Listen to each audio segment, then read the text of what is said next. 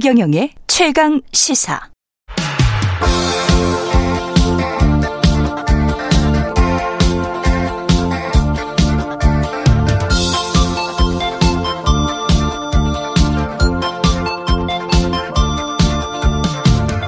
네, 젊은 정치인들과 함께하는 기운찬 코너 젊은 토론 시간입니다. 김용태 전 국민의힘 최고위원 그리고 장경태 민주당 최고위원 자리하셨습니다. 안녕하십니까? 네, 국민의힘 김용태입니다. 네, 안녕하세요. 장경태입니다. 예, 오늘 마지막 출연이신데 두 분이 이 코너가 없어져가지고 예, 이따 클로징 하기 전에 청취자들에게 인사 말씀 할 기회는 드리겠고요. 이동관 방통위원장 후보자 이야기부터 시작해 보겠습니다. 예, 재테크에 재테크에도 능하시더라고요. 그러니까요. 뭐. 예. 근데 뭐이 부분은 저도 예. 뭐좀 확인해 봐야 될 것 같은데 예. 아무래도 좀 그 지난 그 기간 동안 분양가 상한제라는 제도도 있었고 아. 사실 이제 분양을 받다 보면 그한 50% 60%가 낮은 가격으로 받다 보니까 아, 분양 받고 난 뒤면 이게 값이 확 뛰는 경우가 있었잖아요. 예. 그러다 보니까 이제 아니 값이 이- 이분이 조합원이에요. 조합원. 그러니까 그, 아, 그 분양 받은 거에 대해서 그 일반 부장자는 그 아니야. 좀 그런 것 예, 같은데 예. 어쨌든 조금 그 아내분에게 1%뭐 지분 넘긴다 예. 뭐 이런 거 보면은 고위공직자로서 이렇게 모양 빠지는 게 좀 있는 건 사실이죠. 예. 그러니까 우리 물론 이제 자유민주국가에서 할 수 있는데 재테크에는 아주 뛰어나시다. 어, 국민들이 바라보는 그 고위공직자에 대한 그러한 어떤 음. 눈높이랄까요? 거기서는 좀 짜치다 뭐 아, 짜친 후보자. 그러니까 좀 그런 네. 부분이 좀 있긴 있죠. 예. 아니, 모양이 빠진 게 아니고 양심이 빠지신 거죠. 그러니까 예. 이 당시 재건축 조합원의 자격을 주기 위해서 부인에게 1% 지분을 줬다는 거 아닙니까? 예. 그1% 저희 의원실에서 밝힌 내용인데요. 아 그래요? 그래서 예, 저희가 어. 한겨레와 단독을 했는데 어. 어찌됐건 이 재산이 10여 년 만에 3배나 늡니다. 그러니까 월급이 3배 는 경우는 없는데 이렇게 정말 재테크에 능하신 또 여러 가지 어, 재산 증식뿐만 아니라 뭐 여러 가지 주택 보유량뿐만 아니라 이 재건축 재개발 과정에서도 이렇게 쪼개기 하면서 이 여러 조합원 자격을 이 분산시키는 등의 노력을 하셨잖아요. 그래서 뭐 그동안 밝혀진 엄폭, 뭐 학폭, 또 이 부인의 인사청탁 등을 이 제외하더라도 여러 가지 지금 문제가 많아지고 있기 때문에 앞으로 모르겠습니다. 지금 자료 요구를 계속 하고 있거든요. 근데 지금 여러 이제 뭐 국정원의 재판 과정에서 저도 자료 요구를 했는데 뭐 다른 분들에게 개인 정보나 이런 것들이 노출될 수 있어서 자료를 제출할 수 없다. 또 이렇게 답변이 오는 것 같더라고요. 예. 그래서 이런 부분도 다 저는 샅샅이 밝혀갈 예정입니다. 그 국민의 입장은 뭘까요? 이게 그 뭐 그냥 그 한 채를 가지고 왔다 갔다 한 거기 때문에 이 정도면 그냥 그 현명한 투자 정도 아니 닌 거 아니냐? 투기는 아니지 않느냐? 뭐 이런 이런 말이 나오는 것 같더라고요. 뭐 투기냐 투자냐가 네. 이제 워낙 그 한 끗 차이다 보니까 예. 근데 아직까지는 또뭐 드러난 사실로는 투기라고 볼 수는 없을 것 같고요. 어. 투자 형태로 봐야 되지 않을까. 음. 뭐좀 더 지켜봐야 될 것 같습니다. 그 부분. 예. 그리고 이 와중에 또 이제 방통위가 박문진 이사 해임을 추진한다고 하는데 KBS 이사, 이사장 해임도 이제 추진을 하고 거의 비슷한 시기에 같은 날인가 뭐 열리는 것 같은데요. 그러니까 지금 네. 오늘도 이 박문진의 권태선 이사장이 감사원에 출석을 하는데요. 음. 감사원이 감사를 그 피감 기관에 가는 경우는 있어도 예. 피감 기관의 장을 소환해서 마치 감사원이 지금 검찰도 아닌데 수사기관은 아닌데 오늘 10시에 있을 예정입니다만 지금 KBS 남영진 이사 해임부터 시작해서 이 박문진에 대한 여러 가지 지금 해임 등, 등도 예상되고 있습니다. 아마 8월 한 달은 이 대한민국 언론사의 가장 잔인한 8월로 기억되지 않을까 이런 예상을 하고 있고요. 왜냐하면 8월 23일 김여재 방통위원회 임기가 끝납니다. 예. 지금 5인 합의제 행정기관인 방통위를 3인이 지금 운영하는 것도 문제인데 그 중에 3인 중에 2인이 지금 의결하면서 강행 하고 있거든요. 그렇기 때문에 이 부분에 대해서는 아마 정말 언론 대한민국 언론 잔혹사다 이렇게 표현할 수 있을 정도로 아마 가장 부끄러운 8월이로 기억되지 않을까 예상이 되고요. 어찌되었건 지금 저희가 국회에서 추천한 최민희 방통위원에 대해서도 임명하지 않고 있으면서 또 8월 23일 임기가 만료되는 김효재 김현 방통위원 후임에 대해서 추천해 달라고 또 국회에 요구한 음. 상황, 상황입니다. 또 이동관 방통위원장 당연 후보자에 대한 인사청문회 요청도 8월 1일자로 있었고요. 그러니까 이런 부분들이 국회를 무시하면서 국회 절차를 거치고 거치겠다. 앞뒤 안 가리고 뒤도 안 보고 이렇게 앞만 보고 이 질주하는 음. 이 정말 불도저 같은 방송 정책에 대해서 계속 이 이동관 방통위원장 후보자 인사청문회를 시작으로 어, 아무튼 저희도 강력하게 대응할 예정입니다. 근데 네, 마- 국힘 말씀- 입장은 뭐 말- 다 말- 이게 네. 적법한 거 아니냐 일단 뭐 이런 말씀 건가요? 중에 두 가지 네. 말씀드리고 싶은데 첫 번째 네. 일단 최민희 그 후보 방송위원 음. 방통위원 말씀 나왔는데 그 부분은 일단 방송법에 결격 사유가 있다 보니까 이제 음. 법제처의 해석이 지금 유권 해석을 기다리고, 기다리고, 있잖아요. 예. 거기에 대해서 명백하게 지금 어쨌든 그 결격 사유가 될 수 있는 부분이 있기 때문에 좀 기다려야 될 것 같고요. 그다음에 이제 개정하는 문제 다섯 명 중에 이제 두 명에서 세 명으로 바꾸는 그 개정 음. 문제는 그러니까 저는 이 말씀 드리고 싶어요. 그러니까 이 방통위에 대한 문제가 있을 때 이런 것을 논하는 것이 아니라 음. 평시에 이런 문제를 논했으면 아무래도 많은 국민들이 뭐 민주당의 진정성에 의심하지 않을 텐데 음. 지금 어쨌든 이러한 상황들이 계속해서 룰을 바꾸고 하는 것은 그러니까 저는 민주주의의 위기라고 봐요. 그러니까 뭐 매 사건이 있을 때마다 자의적으로 해석하고 유리한 방향으로 법 개정을 입법을 보완하려고 하는 이런 것은 우리가 생각하는 그 민주주의의 취지에 맞지 않는다라는 점을 좀 민주당에서도 알아주셨으면 좋겠어요. 민주당이 지금 법을 개정한다고 해서 정부가 윤석열 정부가 관련해서 방통위원장도 임명하고 뭐 쭉 하면 이 관련된 절차에 어떤 뭐 회방을 놓거나 방해를 할 수 있거나 시기를 끌 수 있거나 뭐 이럴 수는 없는 거 아니에요. 그 이 법은 뭐 다음 방통위에 적용되는 거 아닙니까? 어차피 시- 뭐 굉장히 좀 시간이 걸릴 텐데. 방통 이제 이제 예. 여러 가지 안들이 있는데요. 이제 이 공영방송의 지배 구조에 관한 방송법이 있고요. 예. 또 조성래 의원 안 같은 경우는 지금 방통위의 의결권을 음. 5인에서 최대한 이 제적 그러니까 과반 이상을 의결하도록 하는 예. 그러니까 두 명이 의결하지 못하도록 하는 거죠. 최소 예. 세 명을 정도 의결해 줘 해야 된다라는 음. 등의 안들이 있습니다. 그렇기 때문에 이 의결권에 대해서는 뭐 방송법이 통과된다면 저는 가능하다 보고요. 공영방송 지배 구조에 대한 것, 이 법도 뭐 여러 가지 시행 부칙에 아마 들어갈 거, 시행일을 부칙으로 담을 텐데요. 아마 이제 KBS나 MBC, 뭐 방문진 등에 대한 지배 구조를 좀 바꿀 수 있다고 봅니다만 음. 어찌되었건 문제는 뭐 해임 건의를 하든 뭐 법안 입법 국회가 입법권을 발휘해도 대통령이 다 거부권 행사하고 계시잖아요. 음. 또 입법에 대한 법 취지에 위반된 시행령을 다 개정하면서 시행령 통치하고 계시기 때문에 참 저희도 어떻게 이 삼권 분립을 무너뜨리는 이 법치 이 대한민국의 공화정을 무너뜨리는 이런 행동들이 계속 자행되고 있기 때문에 저는 아무튼 어떤 식으로든 그 뭐 본인들도 책임을 지셔야 될 거다 이렇게 예상하고 있습니다. 근데 가장 크게 문제가 되고 있는 부분은 이명박 정부 때 대변인 그 다음에 홍보 수석을 하면서 관련된 문건들이 뭐 문제 보도를 분류를 하고 그 문제 보도에 대해서 조치를 해서 조치 결과가 뭐 10시 이후 뭐 특정 시간대 이후에는 나오지 않고 있습니다. 뭐 이렇게 조치 결과가 나와 있는 그런 문건. 그런 문건이 있는데 이제 본인은 뭐 본인은 보지 못했다. 뭐 알지 못한다. 모르겠다. 그리고 국정원이 홍보수석실로 어 보낸 문건, 홍보수석실 요청으로 보낸 문건에도 무슨 KBS나 MBC 관련해서 무슨 좌파, 뭐 인사, 뭐 이렇게 낙인 찍고 뭐 분류하는 듯한 작업. 이거는 그 이동관 위원장이 이야기한 공산당식 그 작업 아닙니까? 약간 지금 예. 말씀하신 그 문건에 대해서 일단 이동관 후보자 같은 경우는 예. 부인을 하고 계신 것 같아요. 네, 부인을 하고 있죠 지금. 예. 어쨌든 이명박 정권에서 있었던 일이고 관련해서 일을 하셨던 분이니까 음. 뭐 직접적인 책임이 없다고 하더라도 간접적인 영향이 분명히 있을 수 있고요. 그렇다면 저는 방통위원장으로서 이제 국민들께서 우려하시는 부분들이 있잖아요. 후보자로서 그러면 후보자로 이렇게 그럼에도 불구하고 대통령께서 인사권자로서 지명을 했으면 여기 에 대해서 앞으로 방통위원장이 되면 과거에 있었던 일을 어떻게 하지 않겠다. 음. 그러니까 과거에 어떤 잘못을 했는데 앞으로는 정말 방통의 중립을 위해서 어떻게 어떻게 해 나가겠다 이런 비전이나 이런 것을 말씀하셔야지 좀 감정적인 문구로 뭐 공산당 기간지 이런 자극적인 발언을 하시면 사실 여당 입장에서 좀 부담스러운 것도 사실이에요.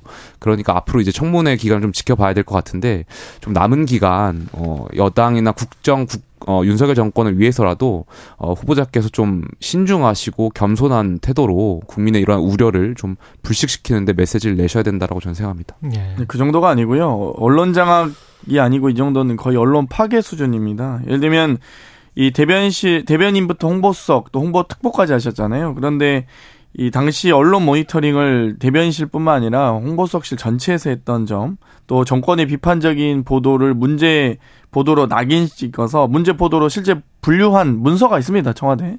그리고 국정원으로부터 공영방송 내부 동향과 언론인 축출 방안을 보고받았고요. 사실상 국정원이 사찰한 거죠. 그리고 국정원이 공영방송 장악을 위한, 위한 실행 계획을 짭니다. 그러면서 그 문서의 수신처로 이 대변, 이 청와대 대변인으로 명시하고 있습니다. 이, 이동관. 그러니까 청와대 대변인으로 이 문서의 수, 국정원 문서의 수신처와 이동관이 되어 있습니다. 그런데 그걸 무슨 발뺌할 거며 지금 특활비까지도 사용한 의혹이 있지 않습니까? 그런데 이 정도 사안에 대해서 지금 제가 보기에는 오히려 이 조사를 받으셔 수사를 받으셔야 될 분이 방송 정책을 총괄하는 지위에 앉겠다. 방송인도 아니시잖아요, 사실. 80년대 기자, 이 신문 기자 출신 동아일보 아닙니까? 기자 출신이죠. 예. 그런데 지금 방송 정책에 대한 전문성도 없이 그리고 15년 전 지금 2008년이면 어느 어느 시절입니까? 그때 OTT 종편도 없을 때입니다. 근데 지금 이런 시절에 와서 방송 장악만 음. 가지고 이렇게 하신다는 것 자체가 저는 지금 검찰 수사를 받아도 시원찮을 판에 방송 정책을 총괄하실 분은 아니시죠. 네. 그런데 실제로는 현실적으로는 임명에 제동을 걸 수가 있나요? 민주당 같은 경우는?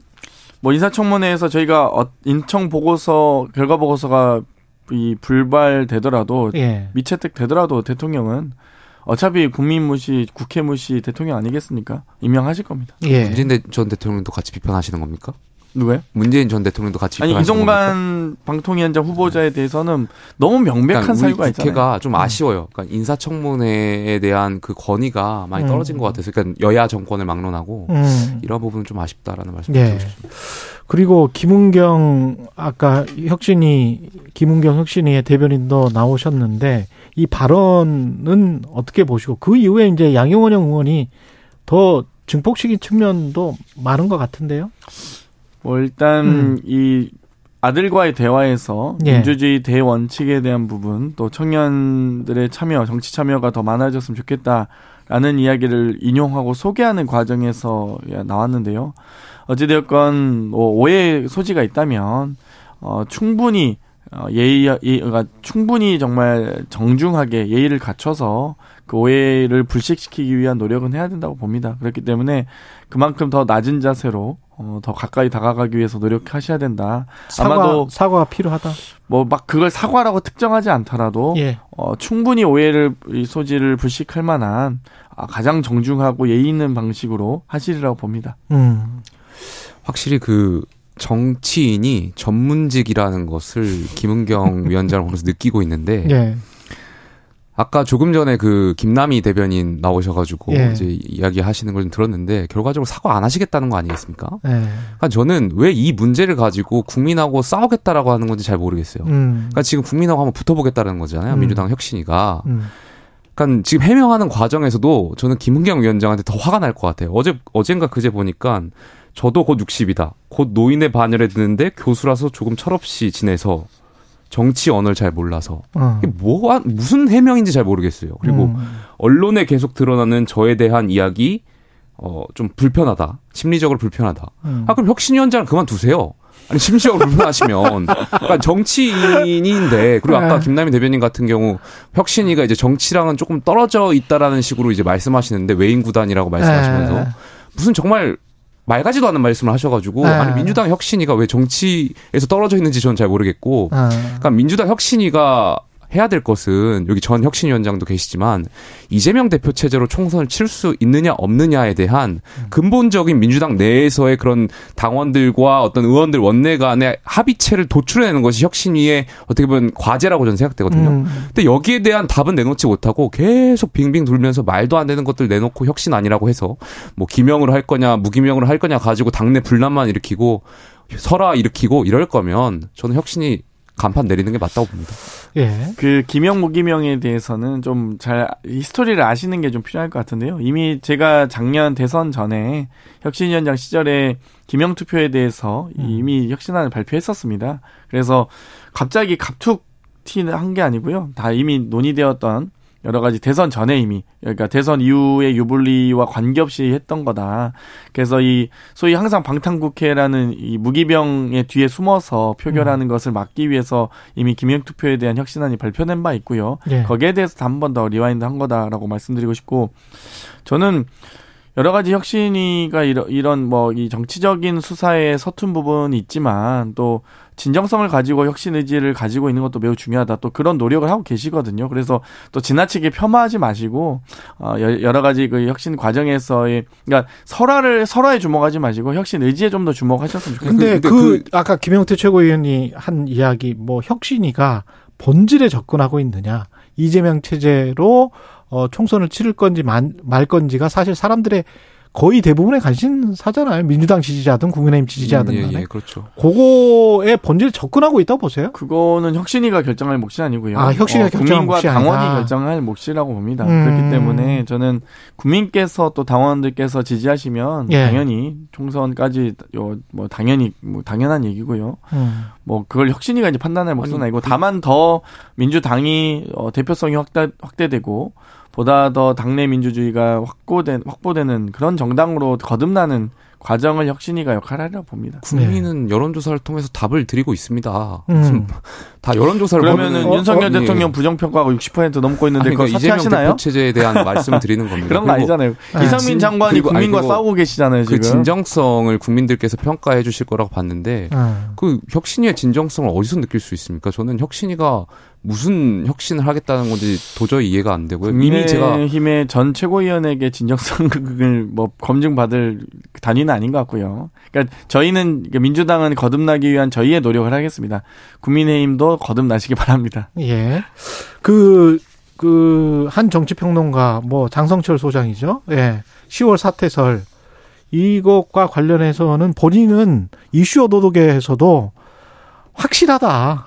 확실하다. 그, 그 이야기를 들은 게 확실하다. 앞으로는 어떻게 될지는 모르겠지만. 그리고 그 이야기는 정말 믿을 만한 소스에게 민주당 내부 사람에게 들었기 때문에, 그럼 다시 한번 그러면 장경태 의원께 여쭤볼게요. 이런 논의가 이- 있었던 거예요? 금시초문이고요. 금시초문이다. 여러- 예. 저도 어찌됐건 뭐 철험의 의원들이 모여서 김두관 의원님을 뭐 옹립한다 이런 얘기가 표현이 있던데 저도 철험의 출신이고 지금 최고위원입니다. 음. 그렇기 때문에 그 정도 정보에 접근할 수 있는 이 위치에 그렇겠죠, 있고요. 당연히. 예. 어, 그렇- 그렇기 때문에 뭐 철험에서 유일한 저도 뭐든 최고위원이기 때문에 근데 정말 금시초문이고요. 그러니까 여러 여의도에 여러 지라시들이 있지만 좀 값싼 지라시다 약간 이런 느낌입니다. 정보의 가치가 별로 없습니다. 예. 근데 저도 그 이야기를 이제 풍문으로 들었거든요. 예. 장석철 소장이 전에? 말씀하시기 전부터 전에 그 아. 이야기들을 이제 풍문으로 들었는데 근데 몇 가지 전제 조건이 있을 것 같아요. 그러니까 이재명 대표께서 당 대표에 출마하셨을 때는 분명히 여러 가지 생각을 두셨을 거고 근데 그 출마했을 때 좀 상식적이진 않았잖아요. 대권 주자가 대선에서 지자마자 바로 재보궐 하고 당 대표 선거에 나오는 것은 우리가 알고 있는 정치 문법에 사실 상식적이지는 아, 아. 않았던 거니까. 대선 패배 이후에 홍준표 다- 자유한국당 대표는 비상식적이라는 얘기를 그러니까 그 하시는 거죠? 전반적인 거지. 어, 왜냐하면 알겠습니다. 이재명 대표가 왜냐하면 대권을 꿈꾸시는 분일 테고 음. 앞으로 계속해서 총선과 지선이 대선 전까지 있을 텐데 예. 여기서 만약에 민주당이 패배하게 되면 여기에 대한 정식 책임을 같이 물고 가는 거기 때문에 어. 보통의 정치 문법에서는 좀 쉬시고 전국 구상도 하다가 대선에 임박했을 때 당대표 선거를 나오는 것이 우리 역대 정치를 봤을 때 대권 주자들의 어떤 행보였는데 음. 그럼에도 불구하고 바로 대권 지자마자 당대표 선거에 나왔다라는 것은 음. 여러 가지 뭐 해석이 있지만 그래서 본인의 어떤 방탄을 위한 것 아니냐에 대한 무게가 쏠렸던 것도 있었던 거거든요.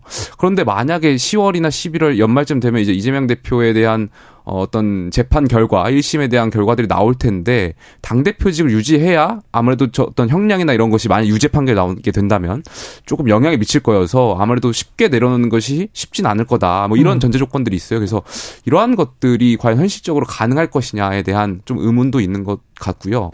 저는 개인적으로 결과적으로 좀 쉽진 않지 않을까. 그럼에도 음. 불구하고 만약에 어떤 그러한 현실적인 조건들이 장벽들이 해소가 되고 만약에 내려놓는다면 여당에서는 사실 좀 좋은 것 같진 않죠. 왜냐하면 이재명 대표를 욕하고 있지만 저희가 비판도 하고 있지만 음. 어 이재명 대표가 적대적 공생. 예 그렇죠. 저희가 네. 반사 이익을 갖고 있는 것이 있기 때문에 음. 여당의 총선 전략적으로는 이재명 대표가 내려놓는 것은 어 사실 좋은 영향이라고 생각하지 않습니다. 근데 여기에서 이제 정치인들과 정당들끼리만 어떤 다툼이 있고 그러는 게 아니고 어제 뭐 장성철 소장 이야기를 다시 할 수밖에 없는데 장성철 소장도 그런 이야기를 하더라고요. 검찰이 하나의 플레이어로서 정치적으로 지금 플레이어로 뛰고 있는 거냐. 그러니까 150% 동의한다. 이렇게 이야기를 하더라고요. 장성철 소장도. 그래서 검찰의 어떤 검찰이 영장을 청구하고 8월이든 뭐 9월이든 10월이든 그리고 그 시기가 정해져 있고 거기에 따라서 또 민주당은 뭐 어떻게 대응을 할 거 아니에요. 지금 대한민국이 양당 체제가 아닙니다. 음. 삼 3당 체제입니다. 국민의힘, 민주당, 검찰당. 음. 그리고 삼권 분립도 아닌 것 같습니다. 이제 입법부와 행정부와 사법부와 또 검찰부가 있는 느낌이라서 어 여러 가지 지금 사실 이 검찰이 입법권을 형해화하는 시행령이라든지 또 여러 국회 회기 중에 혹은 또 비회기 중에 체포 동의안 또는 구속영장 등을 마구 청구하면서 어 여러 가지 정치적 사안에 적극적으로 개입하고 있습니다. 그래서 그렇기 때문에 이런 상황에서는 정말 뭐, 뭐, 교육계든, 얼, 뭐, 의료계든, 언론계든, 검찰이, 뭐냐, 대통령이 카르텔 한마디만 하면은 일사불란하게, 뭐, 이 건설, 건설계든, 음. 어느, 전 사회 모든 분야에 지금 검사가 개입하지 않는 경우가 없잖아요. 심지어, 교육 관련된 입시 비리 수사하면 교육 전문가 되고, 막, 의료계 비리 수사하면 의사 되는 거 아니에요. 지금 이 세상 자체가. 그러니까 거의 지금 모든 전 분야에 관여하고 계시기 때문에 지금 삼권 분립이 사실상 무너지고 있다. 대한민국의 민주주의뿐만 아니라 저는 여러 가지 뭐 공화정 체제도 지금 좀 위태롭다 이렇게 봅니다. 김영태 최고위원은 일단 바빠. 뭐 검찰의 의도는 예. 제가 잘 모르겠습니다만 국민들께 그렇게 해석될 여지가 있다라면 네. 검찰도 한번 의도와는 다르게 네. 이제 본인들의 어떤 판단이나 이런 것을 한번 되돌아볼 필요가 있다라고 말씀드리고 싶지만 네. 근데 또 이재명 대표를 아. 향한 그런 것들은 사실 뭐 여러 건이잖아요. 이재명 그러니까 대표가 실체가 있으니까 조사하는 거 아니야. 그러니까 그거는 수사하는 게 국민들께서도 아니냐. 아마 느끼실 거예요. 해도 예. 해도 이재명 대표 너무했던 거 아니냐. 네. 근데 지금 대장동 재판 하나 지금 거의 패소하시는 거- 패소 패- 분위기로 가는 건 아시죠? 검찰이. 그건 모르죠. 그러니까 지금 모르지만 아니 지금 뭐 알죠. 판사도 어이없어 하시고 지금 유동규 씨 뭐 1억을 뭐 호주머니에 넣었다는 1억 호주머니에 넣 시연하다가 다 비웃음만 당했잖아요. 그리고 재판도 본인이 지금 뭐 음. 이것저것 앞뒤도 안 맞고 검찰이 오히려 왜 아까 어제는 2013년에 돈 줬다고 해놓고 지금 그 진술도 번복됐잖아요. 심지어. 그러니까 제대로 지금 진, 그러니까 전언에 의해서만 증, 이 전언 심지어 저- 증언도 아니고 전언에 의해서 그렇게 카더라 들었다 음. 이런 부분에 대해서 지금 이 수사가 시작됐는데 그거 다 뒤집어지고 있잖아요. 지금 제가 보기에는 아무튼 그런 재판들 좀 이제는 국민들께 공개해도 좋을 것 같아요. 진술 네. 내용도 다 공개했으면 좋겠습니다. 그리고 이준석 그 전 대표가 유튜브 개설했고 김용태 전 최고도 지금 가서 같이 하고 있습니까? 저는 아직까지는 참여 안 하고 있습니다. 거리 두고 있다고 거리. 두는 게 아니라. 왜냐면 이준석 전 대표는 당 대표다 보니까 네. 아무래도 저처럼 이렇게 패널로 나와가지고 네. 정치 현안에 대해서 이러쿵저러쿵 말하기가 네. 국민 눈높이나 당원 눈높이와 맞지 않는 부분이 있다 보니까 현실적으로 아, 그러면 누가 지금 하는 거예요, 지금? 어떤 이준석 유튜브는 지금 현재 천하람 위원장 거기도 당 대표 출마했던 분이다 아, 보니까 비슷한 상황인 것 같고요. 예. 이기인 도의원이 이제 사회를 보면서 이제 세 분이서 음. 하고 있습니다. 예. 그러니까 출연은 안 하신 것 같더라고요. 김영태 최고위원은 아직까지는 거리를 좀그 두면서 이거를 네. 여의도 재건축 조합처럼 이렇게 아주 뭐랄까요 선정적인 제목을 네. 단 이유는 여의도를 한번 다 무너뜨리고 재개발해 보겠다 이런 거 아니에요 뭐 지금? 재개발까지는 아니고요. 예. 재건축이다 재- 보니까 예. 재개발과 재건축은 그렇죠 또 다르죠. 다르죠. 예. 그러니까 여의도를 재개발하는 게 아니고 이제 국민의힘을 재건축하는 거겠죠. 그 런 느낌입니까? 뭐 어떤 겁니까 지금? 뭐 제가 뭐 제 개인적으로 추측하기에 네. 아무래도 지금 정치 상황에 대해서 국민적인 여론이 좋지 않은 게 음. 여야 전반적으로 있다 보니까 그런 국민의 기대에 부응하기 위한 그런 이게 표현 아닐까. 이걸로 신당 갈 수도 있어요.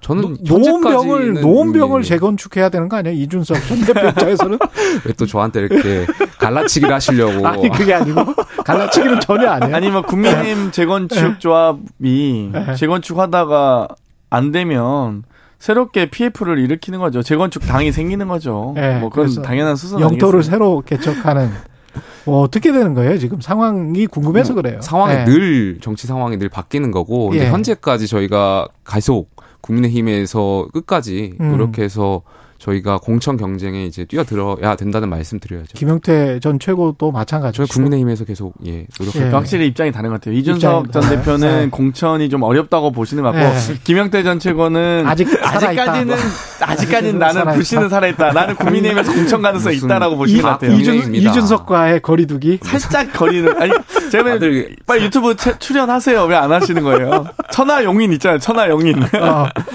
당사자인데. 네. 알겠습니다. 예, 시간이 거의 다 돼서 오늘 저 젊은 토론 마지막 시간인데 두 분 정말 감사했고요. 예, 한 말씀 좀, 한 말씀씩, 예, 시청자, 청취자 여러분께 해 주십시오. 예, 이제 저도 내년 총선에서 이제 준비하고 있는데요. 아직 음. 지역을 결정하지 못했습니다. 그러다 보니까 앞으로 남은 기간 좀 많이 듣고 선배들 또 지역 유권자분들 찾아가면서 많이 듣고 좀 해서 이제 국민과 국가에 발전될 수 있는 젊은 정치인으로 남도록 열심히 하겠습니다. 예, 최고는. 뭐 시사 토론이 첨예하고 뜨겁긴 하지만 또 유쾌하고 우리 실상에 또 가장 밀접한 이야기이기도 합니다. 어, 여의도가 대화와 소통이 좀 단절되어 가고 있고 양당의 갈등도 고조되어 있는데요. 이럴 때일수록 더 어, 대화하고 소통하기 위한 재밌게. 노력들 해야 갔으면 좋겠습니다. 장경태 민주당 최고위원, 그리고 김용태 전 국민의힘 최고위원, 태태 토론 마지막 시간이었습니다. 고맙습니다. 감사합니다. 감사합니다. 예, 8월 3일 목요일 KBS 일라디오 최경령의 최강시사였습니다. 내일 뵙겠습니다. 고맙습니다.